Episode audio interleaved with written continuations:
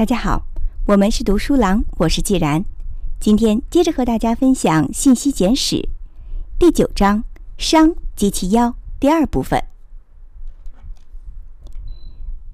麦克斯韦妖还引发了另一个悖论：在一个封闭系统中，对这个能够区分较快分子和较慢分子，并控制其通过的妖来说，它无异于拥有了一个源源不绝的有用的能量来源。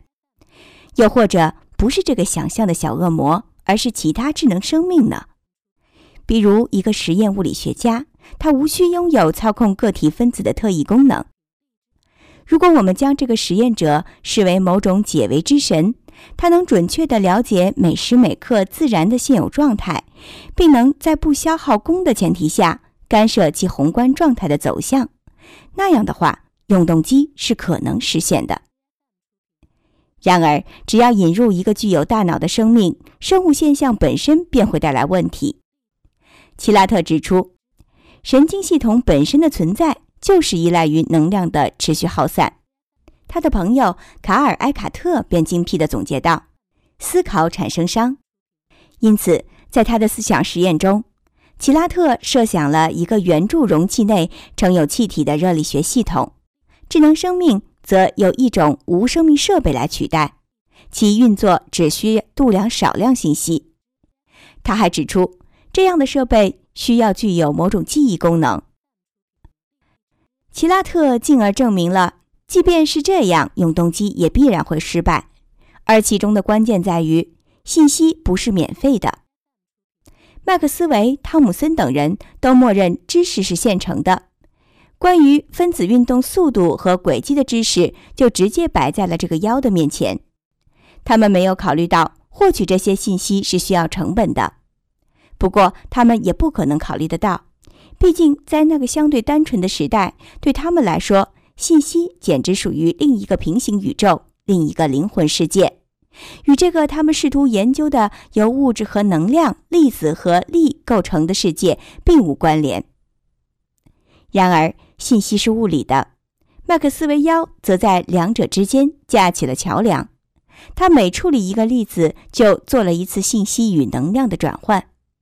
齐拉特发现，只要精确核算每次度量和记忆，这种转换也是可以精确计算的。根据他的计算，每获取一单位的信息，总是会相应带来一定的熵增加。具体来说，熵会增加 k log 两个单元。这个幺每次在两个粒子之间做出选择时，都会消耗一比特信息。熵增加会出现在每个循环结束时，这时旧记忆不得不被清除。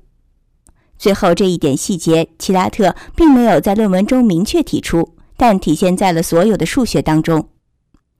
只有把所有这些也妥善地考虑进去，似是而非的永动机才会无处容身。而宇宙才会恢复和谐，重新与热力学第二定律保持一致。就这样，齐拉特完成了通向香农信息是熵的构想的最后一环。但对香农来说，他看不懂德文，也没有关注过物理学杂志。他在后来回忆道：“我想，齐拉特当时确实是在思考这个问题。他曾跟冯·诺依曼提起过。”而冯诺依曼也可能跟维纳说起过，但他们都没有跟我谈起过此事。香农是从头构建了熵的数学理论。在统计学中，熵度量的是一个物理系统的微观状态的不确定程度，即处于所有可能微观状态中的一种概率。这些可能微观状态的出现概率不一定相等。而在信息论中，熵度量的是一条讯息的不确定程度，即身为由信源发出的所有可能讯息中的一条的概率。这些可能讯息的出现概率不一定相等。物理学家的表达公式和香农的表达公式，两者形式上的相似并不是巧合。自然对相似问题本当给出相似答案。事实上，这是同一个问题。要减少密闭容器内气体的熵，要对外做功，就必须以信息支付成本。类似的，一条确定的讯息会减少由所有可能讯息组成的集合的熵。这个集合用动力系统的术语来说，就是相空间。维纳的观点则与香农稍有不同。这位同行兼对手在公式面前添加的是相反的符号。不过，这对一个意义一开始曾出现过颠倒的用语来说，倒也正常。香农说信息就是熵，而维纳则说信息是负熵。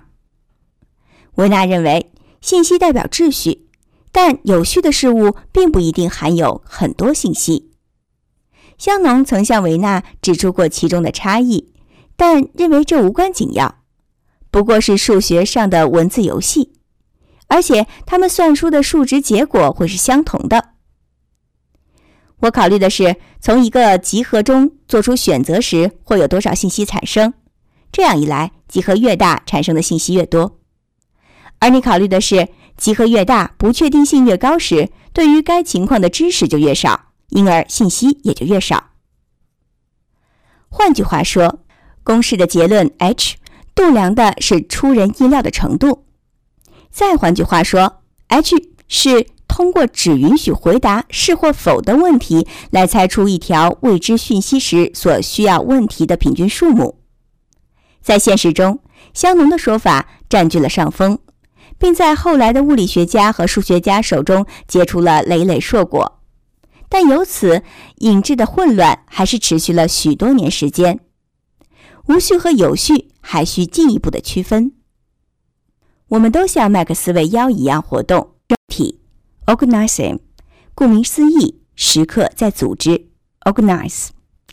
也正是在日常经验中，我们可以发现一向冷静的物理学家之所以会在两个世纪里对这个卡通形象一直难以忘怀的原因。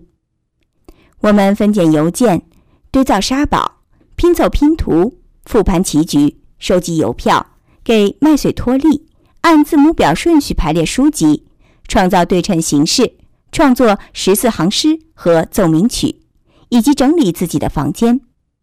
所有这些活动并不需要巨大的能量，只需保障我们能够发挥智能便可。我们繁衍生息，我们扰乱了趋向热平衡的趋势。这里的我们不仅仅是人类，也包括所有生物在内。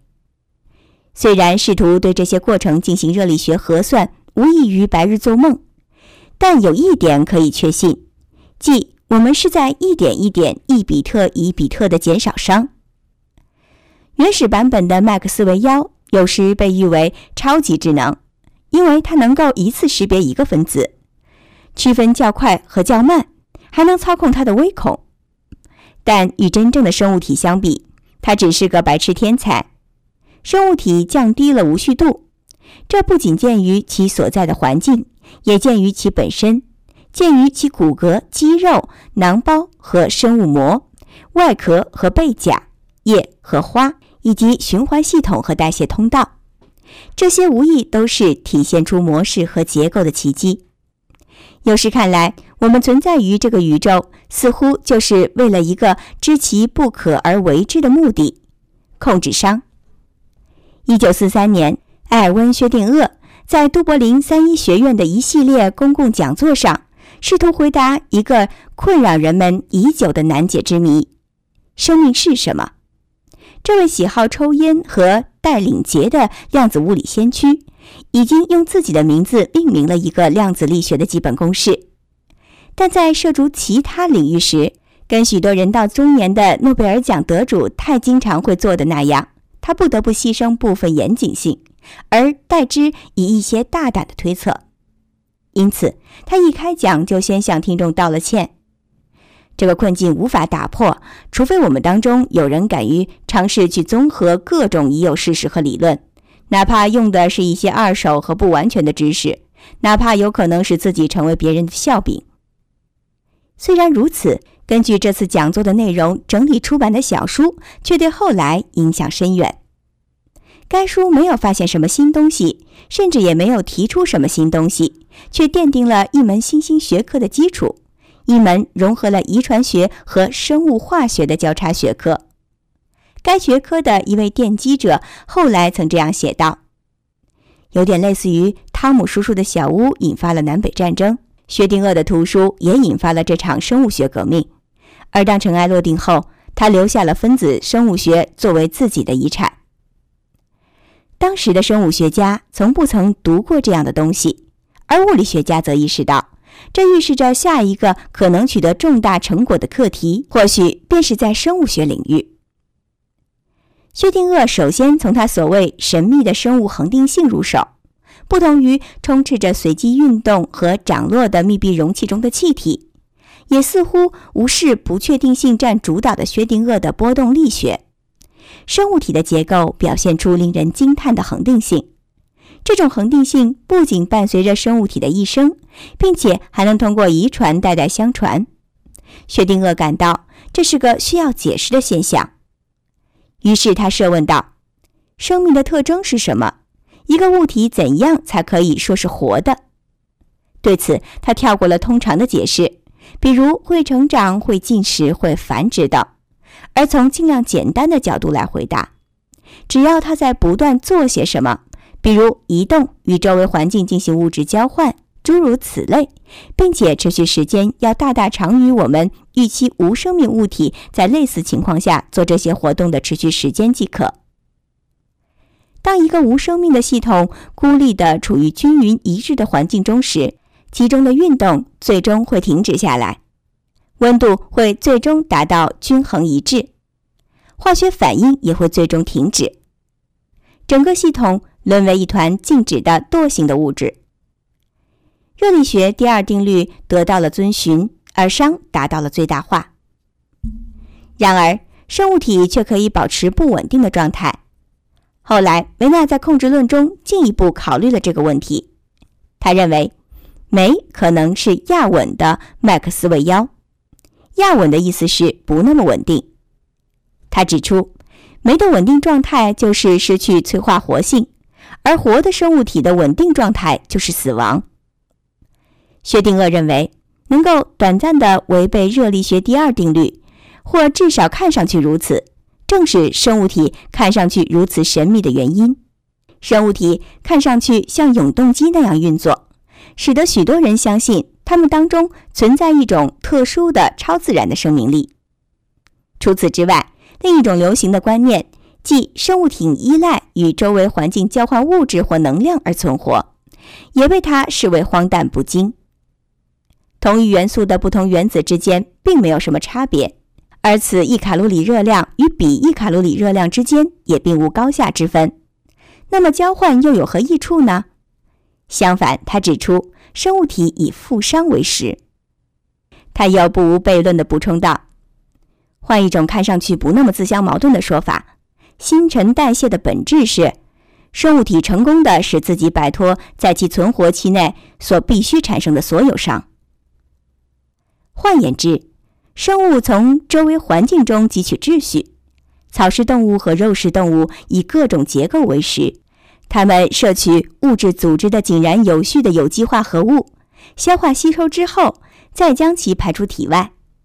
这时，物质的有序度已大大降低，但并未完全退化，因为它还能被植物利用。与此同时，植物则还从阳光里吸收了能量以及负熵。对于这些过程，能量的核算尚可以完成，毕竟只是严格程度会有不同。但有序度的核算就没那么简单了。秩序和混乱的数学考量仍然困难重重，而相关的定义也不免陷入循环定义。薛定谔进一步指出，对于生命如何存储和延续，从自然吸取的秩序，我们还知之甚少。当时的生物学家借助显微镜。已经对细胞积累了大量认识，他们在体细胞和受精卵中观察到了许多丝状物，他们称之为染色体。不同物种各自有着特定数量的染色体，它们成对出现，通常被视为生命遗传特征的载体。用薛定谔的话来说，染色体内保存着生物体的模式，正是这些染色体，或很可能仅仅只是我们透过显微镜。实际看到的染色体对中的一套丝状物，包含着某种决定了个体未来发展的全部模式的编码脚本。生物体的每一个细胞竟然都拥有完整的两套编码脚本，这让薛定谔感到十分惊奇。为何如此还不得而知，但这想必与生物体的功能有着某种至关重要的关系。他将这比作一支军队里的每个士兵都对将军的作战计划的细节了如指掌。这些细节指的是一个生物体的众多离散的属性。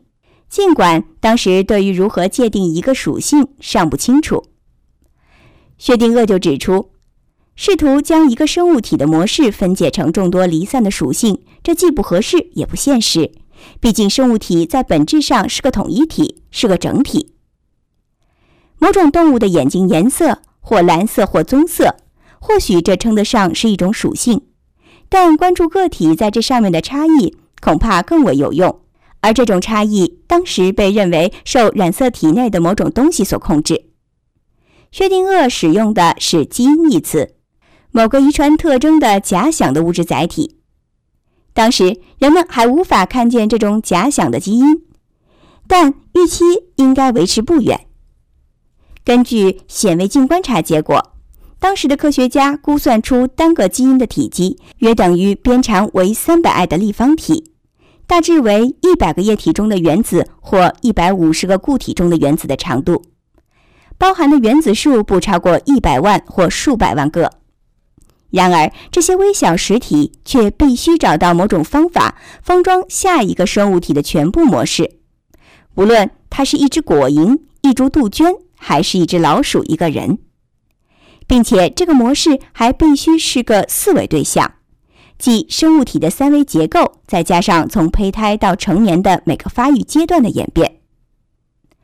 为了探寻基因的分子结构，人们很自然地会将目光投向最井然有序的一类物质——晶体，试图从中寻找线索。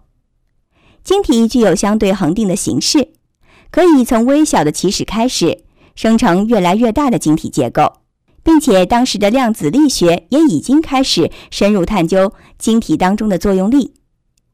不过，薛定谔意识到有机体与晶体还是有所区别。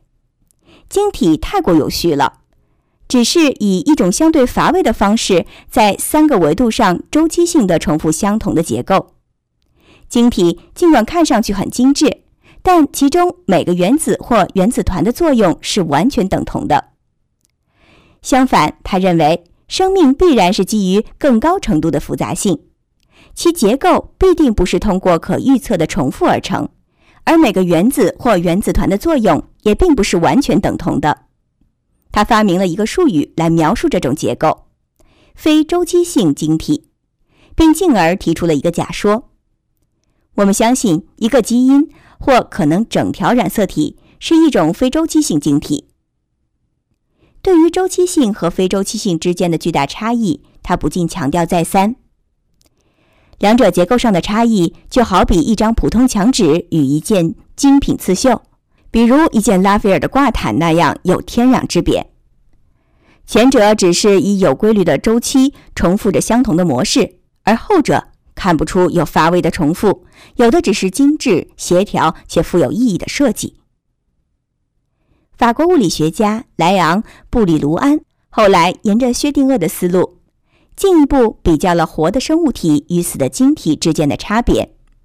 他注意到，晶体具有一定的自我修复能力，比如受到一定压力挤压时，其原子会调整到新的位置，以维持晶体结构的稳定。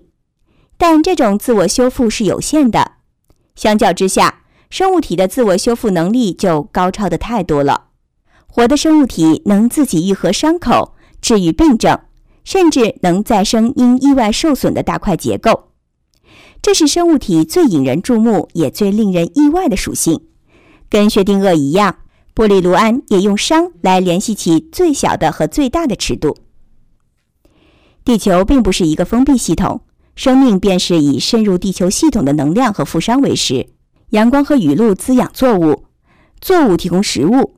其中的循环大致如此：首先创造出不稳定的平衡，如燃料、食物、瀑布等；然后所有生物都来利用这些储备。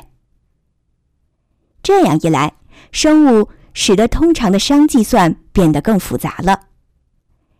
类似的信息也会如此。布里罗安就问道：“取一份《纽约时报》、一本讲控制论的书，以及一堆分量相当的废纸，它们的熵一样吗？如果你拿它们来烧火炉，自然它们的熵是一样的。但如果你是拿它们来读，那它们的熵就不同了。墨点的不同排列组合包含不同程度的信息。”或者按维纳信息是负熵的说法，包含不同程度的负熵。为了进行观察和度量，物理学家也需要从周围环境汲取负熵，比如它需要用到电池、电源、压缩空气等，从而将负熵转化成信息。布里卢安进而提出了一个大胆的猜想：物理学家根据观察和度量建立起科学知识，推导出科学定律。并利用这些定律设计和制造出自然界中原本没有的、其结构非常罕见的机器和设备，这是不是又将信息转化成了某种形式的负熵呢？有些人认为，齐拉特的论文为麦克斯韦妖的棺材钉上了最后一根钉，但这并不是麦克斯韦妖的结束，还远远没有。要想彻底解决该问题，驱走这个妖。要求我们更为深入地理解一个与热力学相隔甚远的领域——机械计算。正如彼得·兰兹伯格所写的，麦克斯韦妖死于莱奥齐拉特的一篇论文发表之时，享年六十二岁。但他又化身为一个调皮而可爱的鬼魂，继续在物理学城堡中阴魂不散，时时作响。今天就为大家分享到这里，我是既然，我们是读书郎，谢谢收听，再见。